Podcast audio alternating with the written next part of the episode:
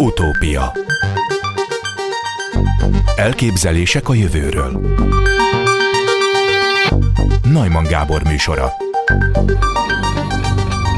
Az LKH Csillagászati és Földtudományi Kutatóközpont Földtani és Geokémiai Intézetének tudományos segédmunkatársa Topál Dániel által vezetett új kutatás eredményei szerint az éghajlati modellek túlbecsülik az emberi tevékenységből származó üvegházok okozta északi sarki jégolvadást. Itt van velünk Topál Dániel, jó napot kívánok! Jó napot kívánok, üdvözlöm a hallgatókat! Vagyis nem annyira az emberek tehetnek a globális felmelegedésről, mint ahogy ezt eddig hittük? Ezt inkább úgy kell érteni, hogy a modellek és a megfigyelés között van egyfajta különbség abban a tekintetben, hogy pontosan milyen fizikai mechanizmus során történik a jégolvadás. A globális felmelegedés az inkább a globális átlaghőmérsékletre vonatkozik. A cikkünkben mi az északi sarki jéggel, a grönlandi jégmező, illetve a jeges óceán borító tengerjéggel, a fagyott tengervízzel foglalkoztunk, és valóban ö, olyan következtetésre jutottunk, hogy az éghajlati modellben egységnyi széndiokszid kibocsátásra több jég olvad el, mint a megfigyelésben. Ez azért van, mert az éghajlati megfigyeléseinkben, műholdas mérésekben, vagy úgynevezett reanalízis adatbázisokban amelyekben bizonyos asszimilációs technikákkal a valós megfigyeléseket teszik. Ezek között a, tehát a megfigyelés és a modellek között van egyfajta különbség abból a szempontból, hogy mennyiben veszik figyelembe a sarki szélváltozások által okozott olvadást. A kutatók szerint e modellek így mintegy kompenzálják a megfigyelt jégolvadás szempontjából kulcsfontosságú, eddig azonban nem jól modellezett trópusi óceán légkör kölcsönhatások által keltett bolygóléptékű légköri hullámmozgásokat. Miért nem sikerült eddig úgynevezett jó modelleket készíteni? Ez egy nagyon összetett és komplex kérdéskör, hogy pontosan miért nem tudjuk jól modellezni ezeket az óceán légkör kölcsönhatásokat. Az éghajlati rendszer az egy rendkívül összetett és sokszorosan csatolt fizikai komplex rendszer, és sokszor nehéz eldönteni, hogy mi az ok és mi az okozat.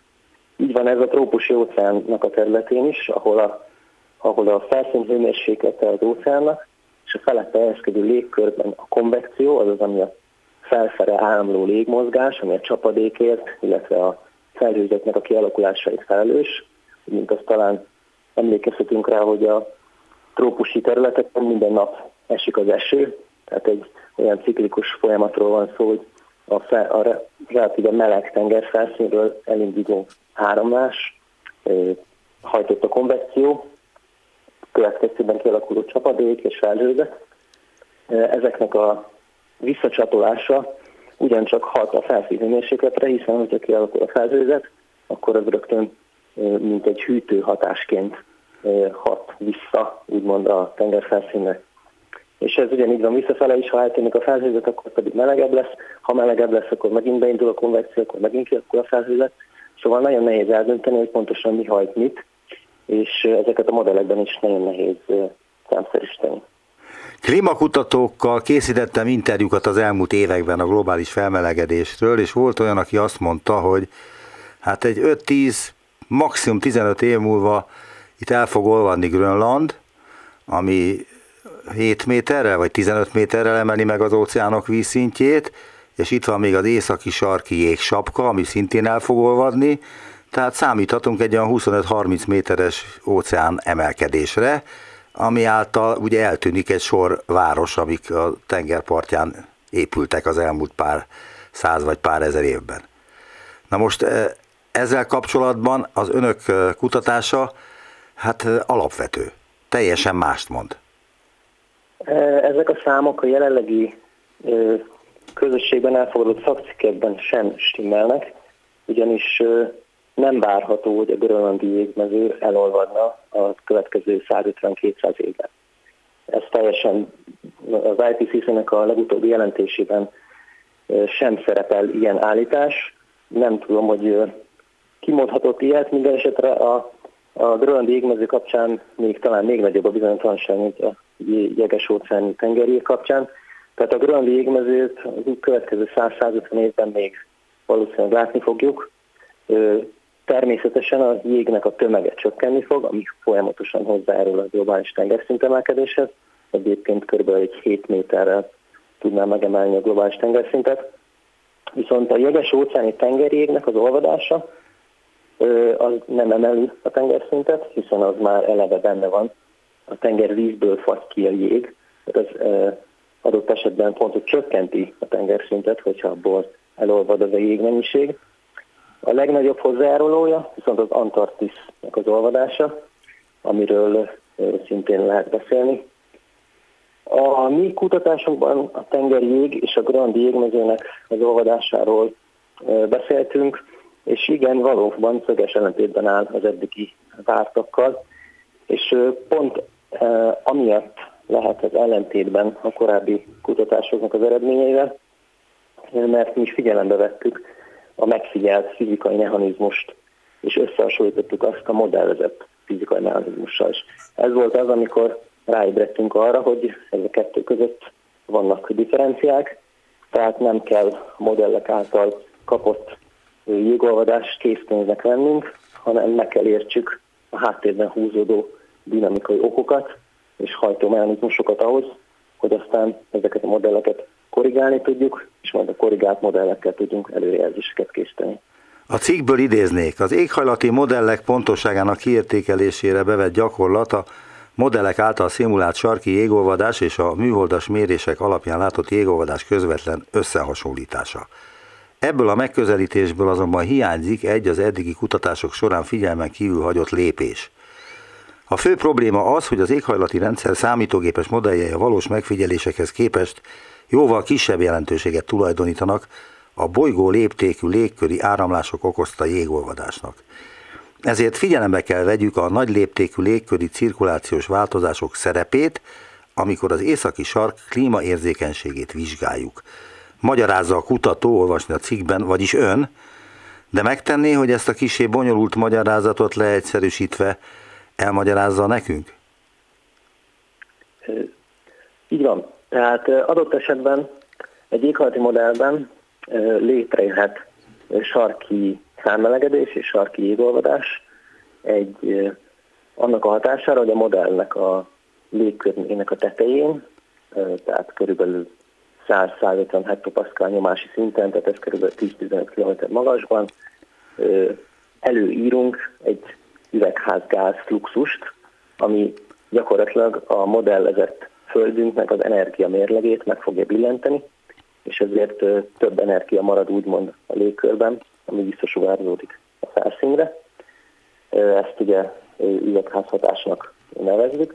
Tehát az üvegház hatás révén a modell szépen szimulálja a globális felmelegedést, nagyon szépen visszaadja a sarki felmelegedést is.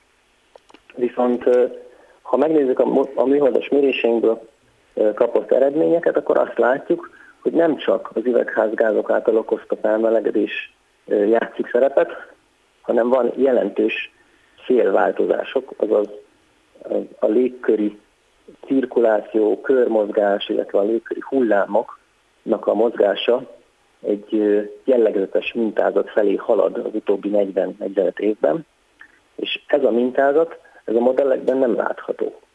Tehát akkor az a azt úgy értelmezhetjük, hogy van mondjuk kettőfajta dinamikai út, ahogyan felmelegedhet az északi sarknak a területe.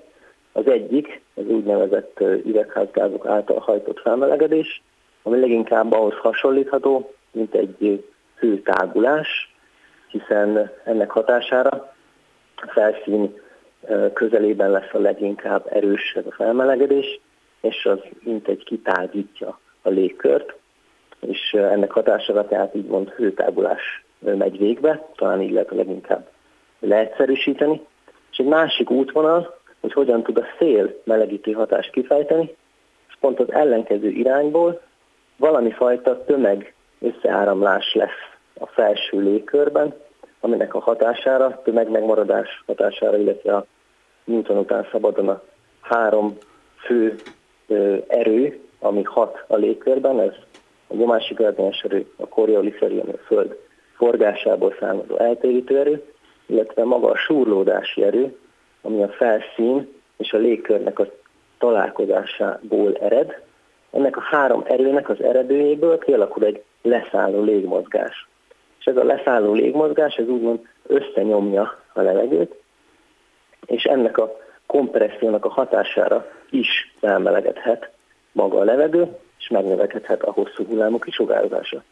Tehát ez a fajta kettő egymással párhuzamosan, a valós világban egymással párhuzamosan játszódó jelenség okozza a sarki felmelegedést jelenlegi értelmezésünk szerint.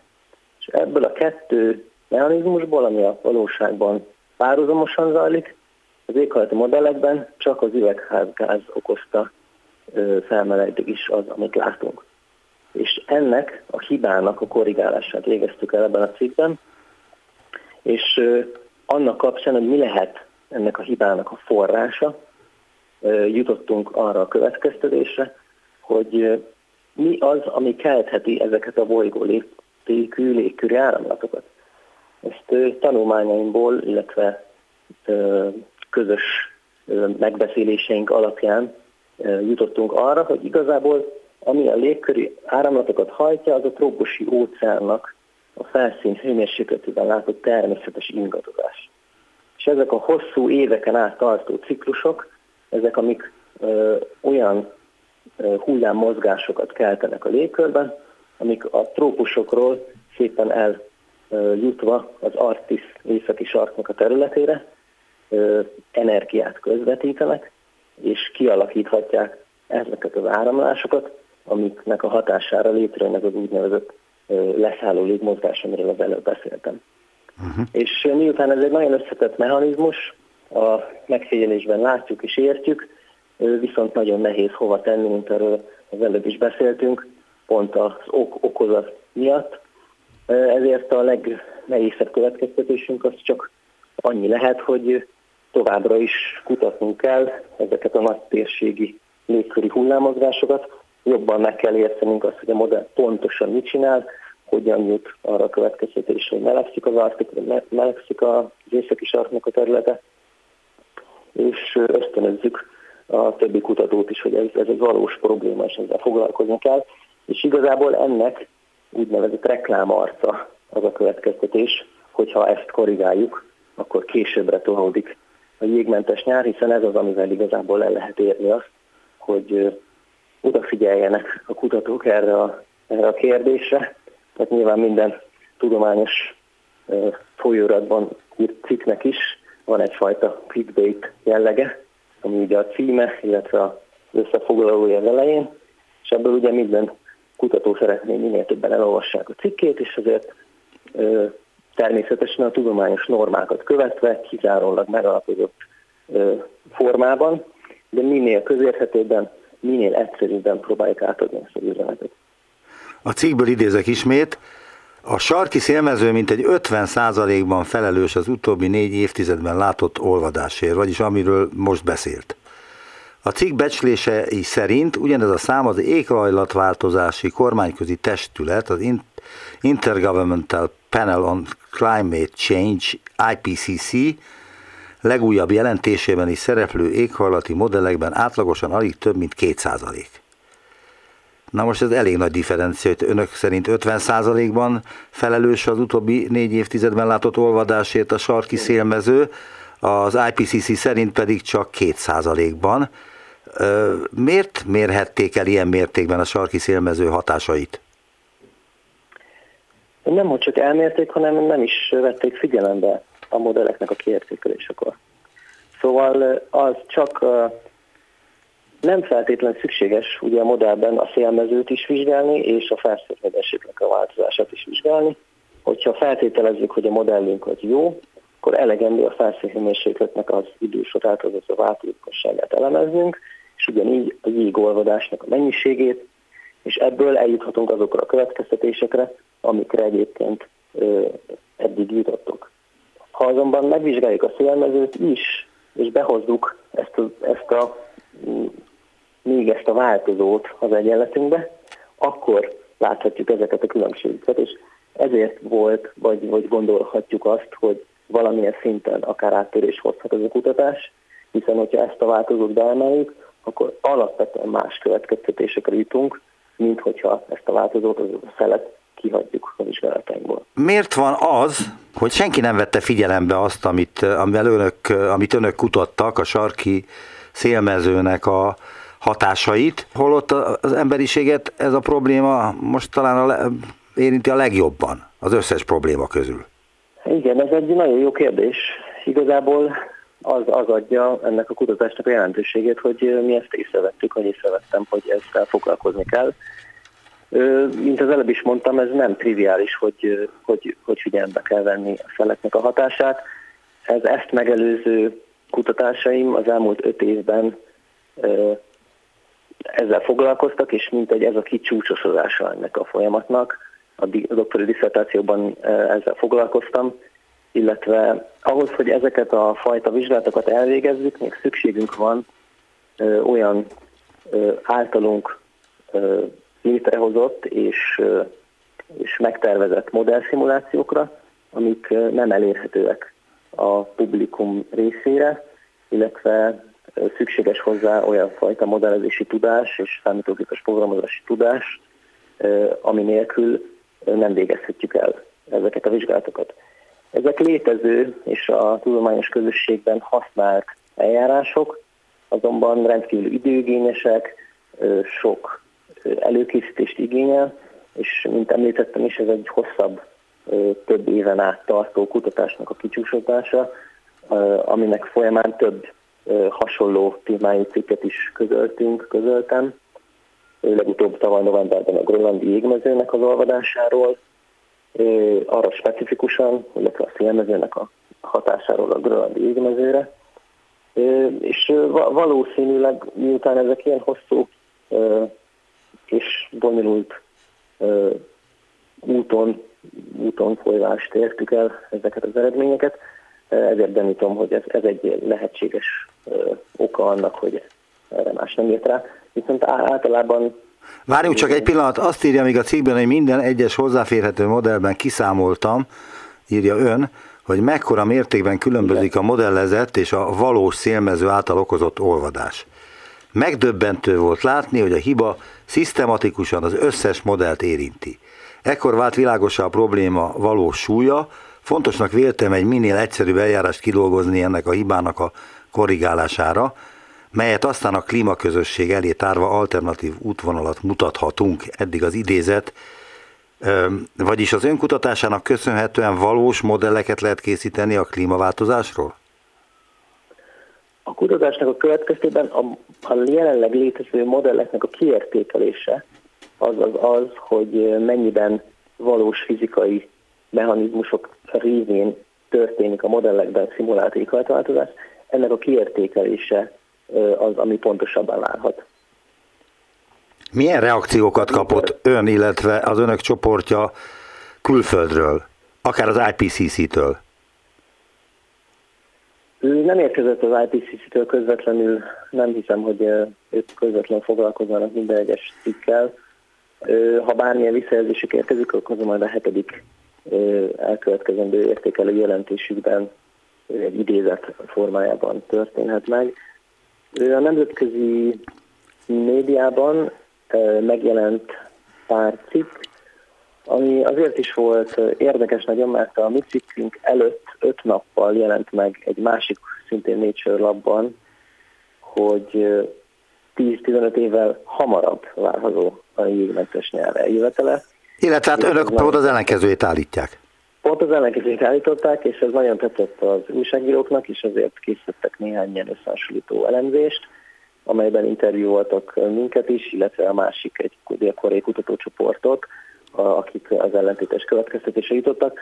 Az a legszebb az egészben, hogy mind a kettő cikk magában megállja a helyét, és ez igazából a tudománynak a szépségét jelenti számomra. Igen, de ez, ez azért nem stimmel teljesen, mert ha mondjuk egy teljesen egyszerű valószínűleg rossz példával illusztrálnám ezt, hogy az egyik a tudós azt mondja, hogy 2 meg 2 4, a másik meg azt mondja, hogy 2 meg 2 az 5, akkor ott valami nagyon nem stimmel. Hiába van két Igen. tudós hasonló kaliberű végzettséggel, meg cikk megjelentetéssel, az egyiknek valószínű nincs igaza. Így, van, valószínűleg valamelyikünknek nincs igaza, azonban az éghajlat és az éghajlat változás kapcsán nagyon fontos megértenünk, amit nagyon nehéz igazából a publikum részére, vagy a nem hozzáértők részére közvetíteni, hogy, hogy itt csak valószínűségről tudunk beszélni. Az éghajlati rendszerünk az egy úgynevezett kaotikus dinamikájú, komplex összetett rendszer. Ó, valami olyasmiről beszéltünk, mint a kockadobás. Hogyha, hogyha egy darab kockát elhajítok, akkor nem tudom megmondani, hogy pontosan mi, melyik szám fog kijönni. Igen, de azt meg tudja mondani, ha hogy... elhajítom ezerszer ezt a kockát, akkor meg tudom mondani, hogy mennyi lesz az átlaga. Igen, igen, de azt meg tudja mondani akkor, már most, hogyha egy kockadobás történik, és azon kell összemérni a, a sikert, hogy, hogy nem fog hetet dobni egy kockával, se nyolcat nem fog dobni. És itt arról van szó, hogy a, az IPCC az egy kockával hetet dobott, vagy nyolcat, és azt vette figyelembe az egész világ. Az Európai Inkább Unió is. hogy cinkelt kockával dobálunk, vagy mi, vagy a, vagy a vélkori kutatócsoport, és ez a cinkelt kocka többször hozza ki mondjuk a hármast, ami azt jelenti, hogy hamarabb lesz jégmentes nyár, mint a hatost, ami most az, ebben a buta példában azt jelenti, hogy később lesz.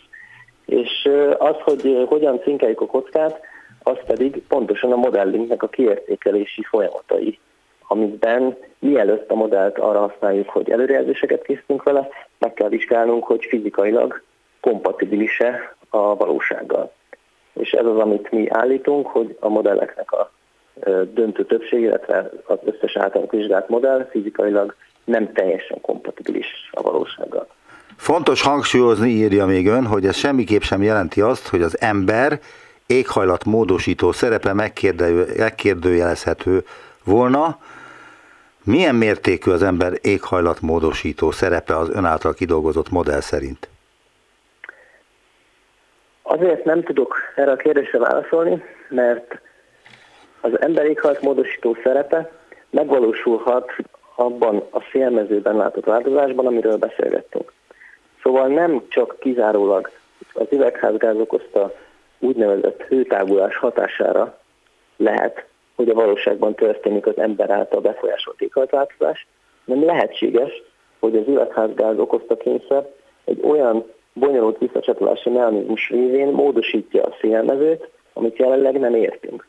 És szerintem ez a kulcsfontosságú, az egyik legfontosabb üzenete a Twittingnek, hogy ezt a mechanizmust meg kell értsük, meg kell tudjuk mondani, hogy ez létezik-e, lehetséges-e, hogy milyen mértékben okozhatja az emberi tevékenység a szélváltozásokat. A modellingben csak arra tudunk válaszolni, hogy a szélmező okozza a változást, vagy nem a szélmező okozza a változást.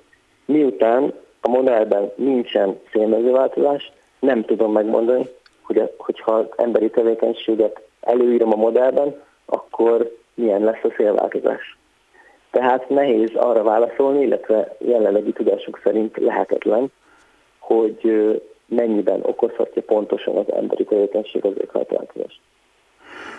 Köszönöm szépen. Ez valószínűleg egy pár százalékkal lehet kevesebb, mint a ma elfogadott, de akkor is valószínűleg ezzel foglalkoznunk kell.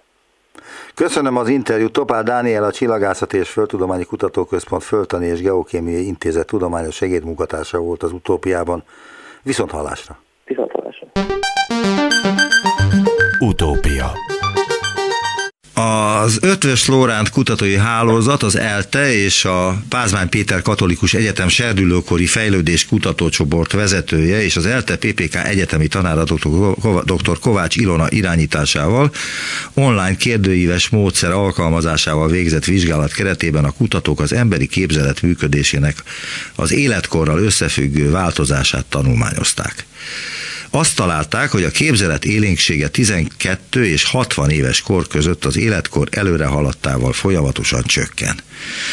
Itt van velünk Kovács Ilona, pszichológus, látáskutató, egyetemi tanár, a Magyar Tudományos Akadémia levelező tagja. Kezi csókolom, jó napot kívánok! Jó napot kívánok, üdvözlöm a kedves hallgatókat! Ebben a 12-60 év közötti időszakban mikor csökken a leginkább a képzelet élénksége? Tudna erre példát is mondani-e?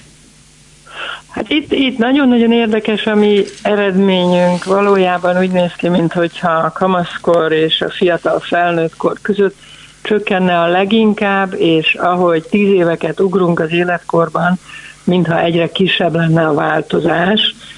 Ráadásul a változásra tényleg egy olyan gyönyörűséges görbét lehet ráilleszteni, ami minden kutató álma, ilyet a kutatócsoportom eddigi fennállása alatt még nem látott. Miért? Hogy néz ki?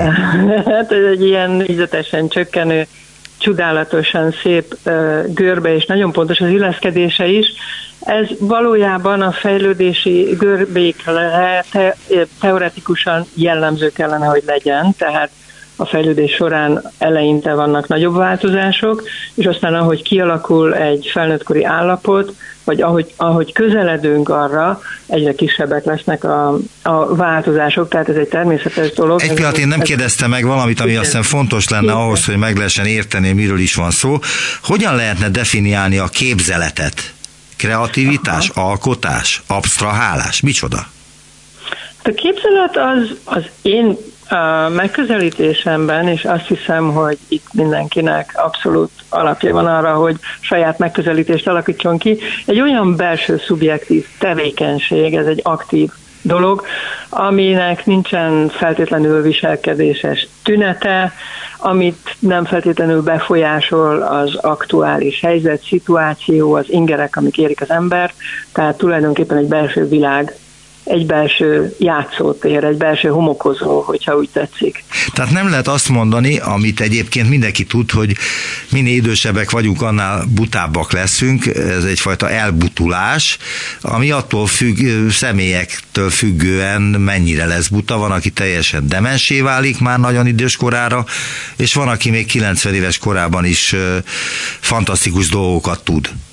Ugye? Uh ez lehetséges, hogy így van. Igazából ez az eredmény, hogy a képzeleti kép élénksége, a képi képzelet élénksége csökken az életkorral. Ez a képi képzeletre vonatkozik csak? Itt mi ebben a vizsgálatban a képi képzeletet vizsgáltuk, Aha. de a az egyéb kutatások rámutattak arra, hogy más úgynevezett modalitásokban is, például a hallás, a szaglás dimenziójában is csökkenhet az élénkség, és ezek általában együtt járnak. Tehát akinek nincs élénk képi képzelete, az általában a szagokat, illatokat sem tudja olyan élénken felidézni vagy elképzelni. Tehát ezek azért hogy együtt járó folyamatok, a perceptuális vagy érzékleti élénkség lehetne összehasonlítani, tehát ilyen belső belső érzékelésnek is lehet tulajdonképpen nevezni, de ennek a csökkenése nem feltétlenül az elbutulást jelenti, sőt, jelenthet éppen azt, hogy az adott ember egyre bölcsebb, ha szabad ezt mondani, és ahogy az évek haladnak előre, valóban egyre bölcsebbek vagyunk, hiszen gyarapszik a tudásunk, és ahhoz, hogy ezt a nagy tudást, amit, amit a sok-sok tapasztalat alapján összeszedünk, nem csak az iskolában, hanem az életben, mindenhol, ezt jól tudjuk szervezni. Én azt gondolom, hogy egyre, hogy mondjam, egyre jobban el kell szakadni a, az aktuális képektől, az érzékleti képektől, és egyre absztraktabb struktúrákban kell tulajdonképpen tárolnunk a tudásunkat, és ez lehet valamilyen értelemben az oka, ez lehet a mögött, hogy egyre inkább csökken a képzeleti képélénksége az életkorral. Ez egy feltevés. Igen, de mi az oka? Tehát egyfajta leépülés, vagy mi?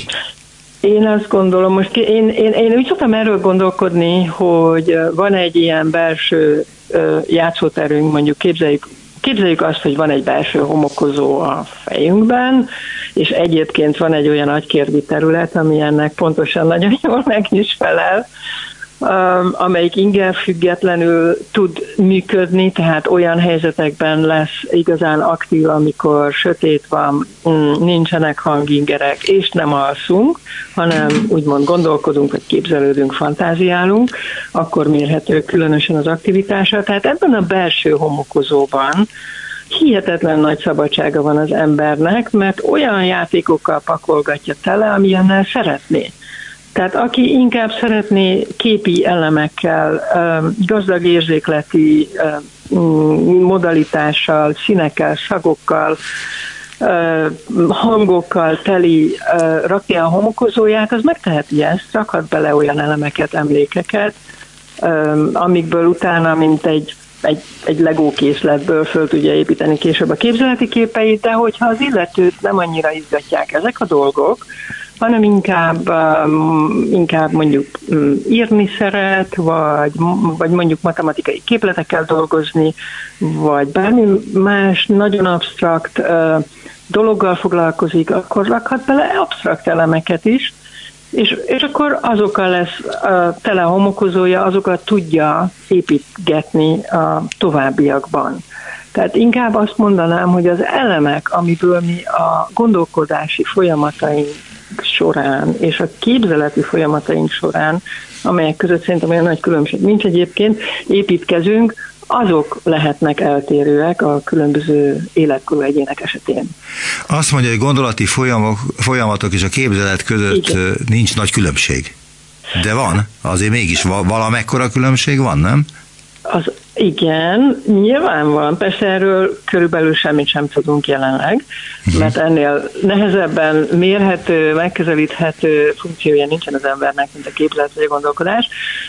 Vannak olyan emberek, akiket afantáziásnak neveznénk a mai neurológiai terminológia szerint. Ez azt jelenti, hogy fantázia hiánya áll fenn náluk. Igen, igen. Mert az, az, az fosztó uh-huh, képző. Pontosan, így van. Ez a, ez a kis kifejezés, ez nem olyan nagyon régóta létezik. Egyébként 2015-ben Adam Zeman, egy Nagy-Britániában az Exeteri Egyetemen dolgozó neurológus kutató találkozott egyszer egy beteggel, akinek mm, egy egyszerű koronária műtéte volt, valami komplikáció fellépett, és ez valahogy a virálátás zavarát okozhatta az agyában, aminek a következtében az illető elvesztette a képi képzeleti képességét.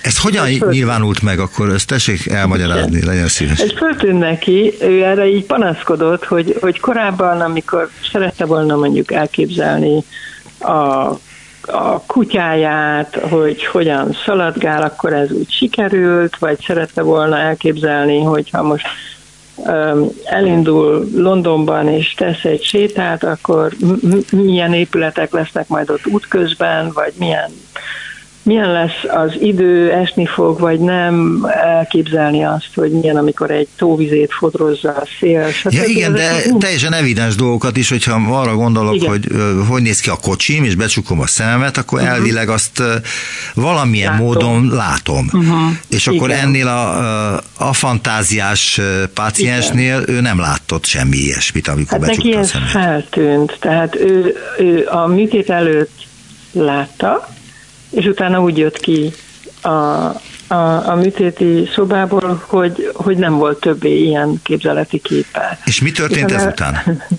És ezután azért ő valamennyire rendbe jött, mert az egy hihetetlen jól tud regenerálódni, de ami, ami egy nagy fordulat volt a mai képzetkutatásban az az, hogy Adam Zeman professzor erről az esetről írt egy cikket, amiben beszámolt a képzelet elvesztéséről ezt a cikket elég sokan elolvasták, ugye megjelent több tudománynépszerűsítő fórumon is egy rövid hír róla, és, és elég sok ember jelentkezett utána a professzornál azzal, hogy hát ez nagyon érdekes, én nem is tudtam, hogy másoknak van képzeleti képe, mert nekem már amióta az eszemet tudom nincs. Tehát elég sokan megkeresték azzal, hogy náluk nem elveszett a képzeleti uh, képesség, hanem, hanem nem is volt. Tehát ők így születtek, így nőttek fel, és akkor és akkor ebből elindult egy ma nagyon népszerű kutatási irány, az a fantáziások kutatása, a képzelet kutatása ismét egy picit um, népszerűbbé vált, ez azért szokott népszerűségéből veszíteni, mert nem könnyű a képzeletet vizsgálni, mert ugye ennél szubjektív jelenség nincs is gyakorlatilag. Um, tehát, hogy módszertanilag nem annyira egyszerű ez a dolog, de a sok a fantáziás jelentkező révén azért mégiscsak sikerült egy kicsit közelebb kerülni a, a megértéshez, bár én nem mondom azt, hogy, hogy, hogy már értik, hogy miről van pontosan szó, És... Megpróbálom egy kicsit kérdésekkel is segíteni, hogy, hogy, hogy kiderüljön. Igen. Tehát a képzelet, most idézek, a képzelet működésére irányuló vizsgálatok eddig elsősorban arra fókuszáltak, hogy valamilyen módon megragadják és mérhetővé tegyék ezt a szubjektív jelenséget, írják önök Pontosan. ebben a tájékoztatóba. Igen. De aztán végül is sikerült, mert az egész felmérés, vagy ez a kutatás, amit folytattak, ennek van eredménye, és vannak uh-huh. résztvevői. Hogyan válik mérhetővé a képzelet? Hogyan tették önök mérhetővé a képzeletet? Igen, tehát mi egyébként um, szintén az a fantázia iránt érteklődtünk, és e, az a fantáziásokra visszatérve csak annyit szerettem volna még ott mondani, hogy ők azt mondják magukról, hogy kép, hogy képmentesen tudnak gondolkodni, tehát hogy a, mm, nem azt mondják, hogy hiányzik a képzeletük, hanem képmentesen tudnak gondolkodni, uh-huh. hanem ilyen a fantáziások világhálózata, ahol egyre jobban kell. Tehát ebből lett egy nagy szervezet, és ma már tényleg egyre több érdeklődő van, mert az embereknek néhány százaléka valóban úgy tűnik, hogy így születik. Nem tudjuk pontosan. Tehát, hogy nincsen hogy... fantáziája, nem tud elképzelni olyan uh-huh. dolgot, amit nem lát, amit nem hall, amiről nem olvas? Igen, igen, és ugye ezt ők nem feltétlenül tudják, hiszen honnan tudnák, hogy a másik meg tud ugye a szintévesztés, a színlátás zavara sem könnyen derül csak amikor elkezdődik a színek megnevezgetése, de itt ugye ez, ez, egy, ez még ennél is a szubjektívebb, tehát még a színlátásnál is szubjektívebb dolog, Úgyhogy ez nem szokott olyan nagyon kiderülni, hogy valakinek legfeljebb úgy, úgy azt mondják rá, hogy na hát nincsen ennek fantáziája, de az, hogy, hogy tényleg hiányzik ez a képesség, az nem szokott uh, igazából arra nem szokott fényderülni. Most, hogy népszerűvé vált ennek a kutatása, így, így fejlődik ugye a közösségi médiában egy ilyen nagy világhálózat, ahova egyre többen kapcsolódnak be, és egyre többen osztják meg az ezzel kapcsolatos gondolataikat. Vannak grafikusok, vannak keramikusok, akik boldogan leírják, hogy ők teljesen mentesek a a, a, a sztereotíp alkotás folyamatától, hiszen előre nem tudják elképzelni, hogy mit fognak majd alkotni, hanem az anyaggal interakcióban alkotják meg a dolgaikat, és ez nekik milyen jó, tehát hogy előnye is lehet. Igen, de ez nem a fantáziát jelent, ugye, hanem egyfajta elhatározást. Az a, hát ők nem tudják előre elképzelni, hogy... De nem is akarják, ők azt szeretik, hogy ott a kezük hmm. között alakul ki valami amiből aztán a képzeletükkel előállítanak Igen. valami olyat, ami aztán Igen. formát nyer, és lesz valami tartalma. Hát igen, itt van az a kis hajszányi határ, hogy talán, tehát úgy tűnik, hogy nem a képzeletükkel, hanem az érzékelésükkel. Tehát ők az ingereket használják fel, az aktuális kívülről érkező ingereket, interakcióban vannak az agyaggal, mondjuk rajta van a kezük, az formálódik, a forma változását követik, és valahogy abból természetesen emlékképeket föl tudnak ők is idézni, ez nem egészen ugyanaz, mint a képzeleti kép. Persze. Valamilyen asszociációk nyomán létrejön egy alkotás, ami jóval, számukra jóval szabadabbnak tűnik, mint, mint, mint azok az emberek, akik a prekoncepcióikat és a képzeletiket használják fel erre. Tehát, hogy e, itt igen, tehát sok oldalról lehet ezzel foglalkozni, visszatérve a rendkívül jó kérdésre, hogy hogyan lehet mérni, és hogyan mértük mi egyébként. Őszintén mi arra voltunk kíváncsiak, hogy mm, a populációban körülbelül hány százalék lehet az a fantáziások aránya. Tehát, hogyha mondjuk megnézzük a felnőtteket. Igen, de ezt csak akkor, akkor tudták elkezdeni mérni, amikor már meg volt határozva, hogy pontosan mit jelent az a fantáziás ember. Uh-huh. És akkor itt egy olyan definíciója lesz mindjárt, ami még mindig nem, hogy mondjam, nem az a fajta mérés, amit igazán szeretnénk, hanem egy kérdőíves felmérés. Tehát az egyik kolléganő, aki saját magát a fantáziásnak vallja egyébként, a, szerintem a nevét is csak Gulyás Erzsébetről beszélünk? Így van, Gulyás Erzsébetről beszélünk, aki, aki hihetetlen érdeklődéssel és kíváncsisággal foglalkozik ezzel a témával, Sütöri Sárával, aki akkor egy pszichológus alapképzésen résztvevő diák volt még, készítettek egy olyan online felületet, amire bejelentkezve mm, ki lehetett tölteni egy kérdőívet. Egy pillanat, itt felolvasok önöknek a tájékoztatójukból egy pár Igen. sort, ami erre vonatkozik. A tanulmány első szerzője Gulyás Erzsébet által közétett kérdőíves felmérés több mint 2012 és 60 év közötti válaszadó vett részt. Igen. felmérésen. A, a kitöltés Igen. során a résztvevőknek néhány egyszerű jelentetet kellett elképzelniük, majd egyes részletekkel kapcsolatban értékelniük kellett, hogy mennyire élénken sikerült azokat felidézni. Igen, igen. Mondana arra példát, De. hogy milyen jelenteket kellett elképzelni a válaszadóknak? Igen, igen. Tehát, hogy volt egyébként egy kis gyakorlás, először mondjuk egy almát kellett csak elképzelni, és akkor ez a kérdőív megmutatja az öt fokozatát a, a képzelet élénkségnek, tehát az egyes fokozat az, hogy egyáltalán nincs kép, csak úgy nagyjából tudja, hogy egy almára gondol mondjuk, a kettes, hogy elmosódott és falvány, a hármas, hogy valamelyes tiszta, éles, élénk a kép, a négyes, hogy nagyjából tiszta, éles és élénk, és az ötös az az, hogy olyan tiszta, éles, élénk, mintha valóban látná valaki az almát. Várjunk csak, ezt hogy kell csinálni? Hogy be kell csuknom a szememet, és arra kell gondolnom, amit el kell képzelnem? Így van, igen. Most de, én megpróbálom de ezt, uh-huh. csinálna Mondjuk velem ilyen már. tesztet, hogy valamit Jó. elképzeljek? Becsuktam a szememet, mit kell, mire kell gondolja? Jó, tehát akkor egytől, egytől ötig vannak a lehetőségek a válaszadásra, egy a leggyengébb, öt a legerősebb. Mondjuk akkor a kérdőjétől az egyik kérdés az volt, hogy képzeljen el egy tájképet, fákkal, Igen. hegyekkel és tóval.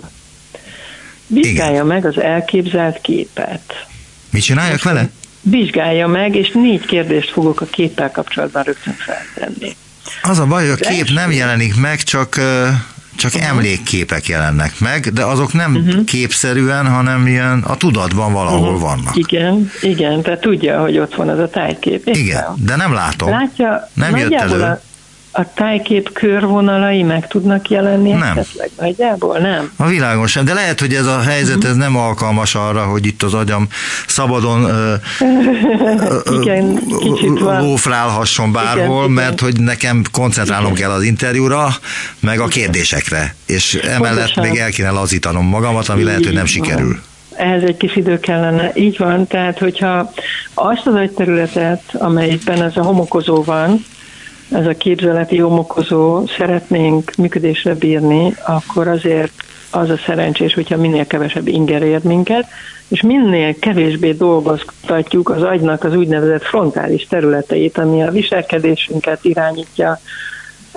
segít abban, hogy például egy interjút lebonyolítsunk, és a többi. Tehát itt most nagyon aktív frontális működés közben vagyunk mindketten. Egyébként hol van az agyban az, a, a fantáziának a helye? Az amigdalában? Hát nem, biztos, nem. A, a képzelet kutatók már gyakorlatilag a 70-80-es évek óta azt gondolják, és, és még... Találgatok. Igen. Közelebb vagyok, vagy nem? Hippocampusnak sok köze van egyébként az emlékezethez. Tudom, az emlékezet egyik nem központja. Rossz, nem rossz találgatás, de a 70-es évek óta gyakorlatilag az az elképzelés uralkodik a képzeletkutatásban, amivel én személyesen nem értek egyet, hogy a látórendszer hagyja végre a képzeleti működést is a képi képzelet esetén. A látórendszer egy elég, elég komoly hierarchiába rendeződik az agyunkban.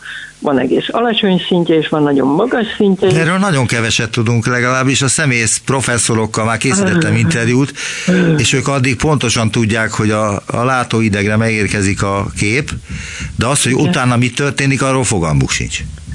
Hú, az egy külön adás lehetne, tehát hogy azért, azért elég sok ismeretünk van. Épp azért van nagyon sok ismeret a, az emberi látásról is, mert a látásnak legalábbis az alacsonyabb agykérgi szintjeit nagyon, tehát nagyon, az nagyon pont ugyanúgy működik, mint az egérben, patkában, macskában, kutyában, egyéb kerincesekben, a primátákban, majmokban, tehát hogy az állatmodell ebben az esetben kifejezetten jól használható, és azért amikor még nem tiltották be az állatokon végzett neurofiziológiai vizsgálatokat, legalábbis a magasabb rendű gerinceseken végzetteket, addig hihetetlen mennyiségű Most ezekre egyáltalán, tehát ezekre hát, tiltás van teljes egészében? Tehát egyenként, hát, tehát nem, tudom, hogy itt van egy engedélyeztetés egy igen. különböző állatkísérleteknél, de szoktak engedni egy-két állatkísérletet, amely akár még főemlősre is vonatkozhat.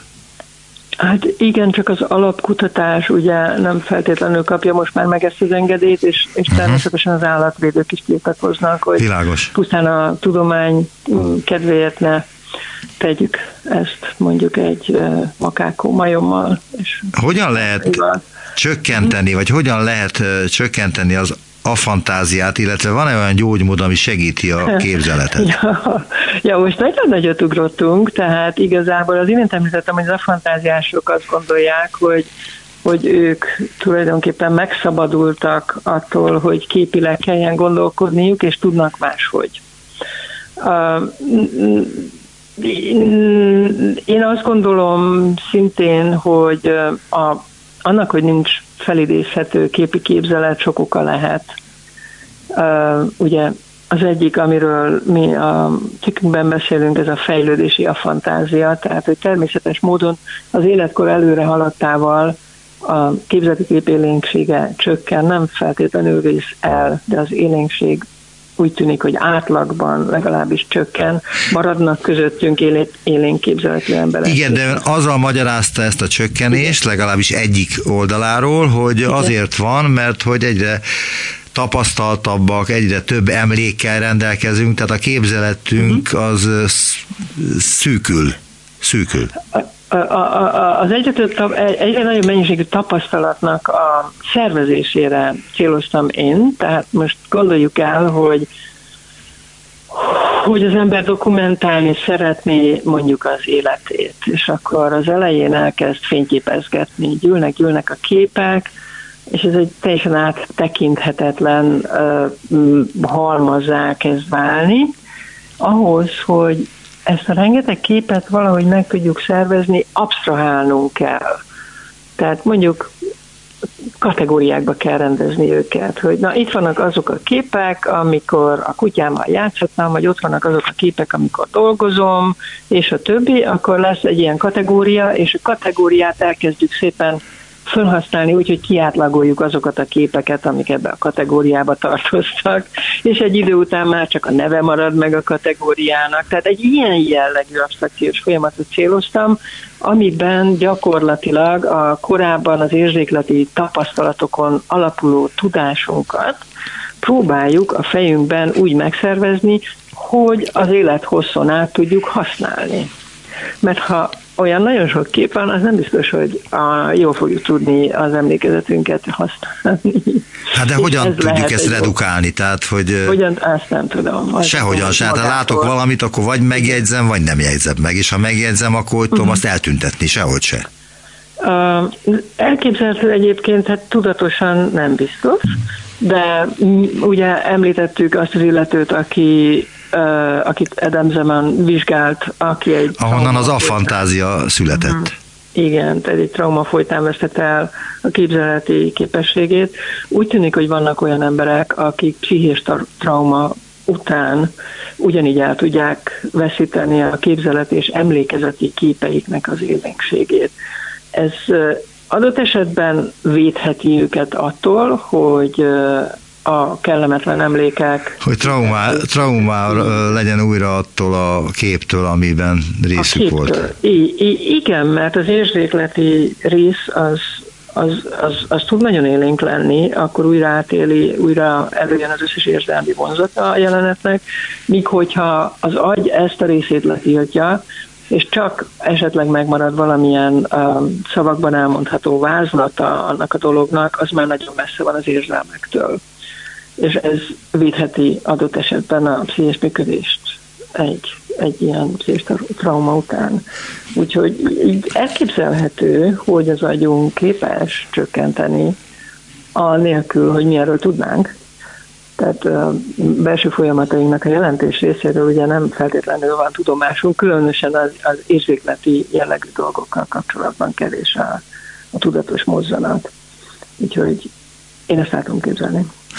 Nagyon szépen köszönöm az interjút. Kovács Ilona, pszichológus, látáskutató, egyetemi tanára, a Magyar Tudományos Akadémia levelező tagja volt a vendégem az utópiában. Kezi csókolom viszont hallásra. Én is köszönöm a beszélgetést. Viszont hallásra minden jót.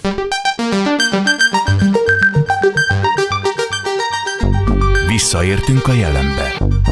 Neumann Gábor utópia című műsorát hallották.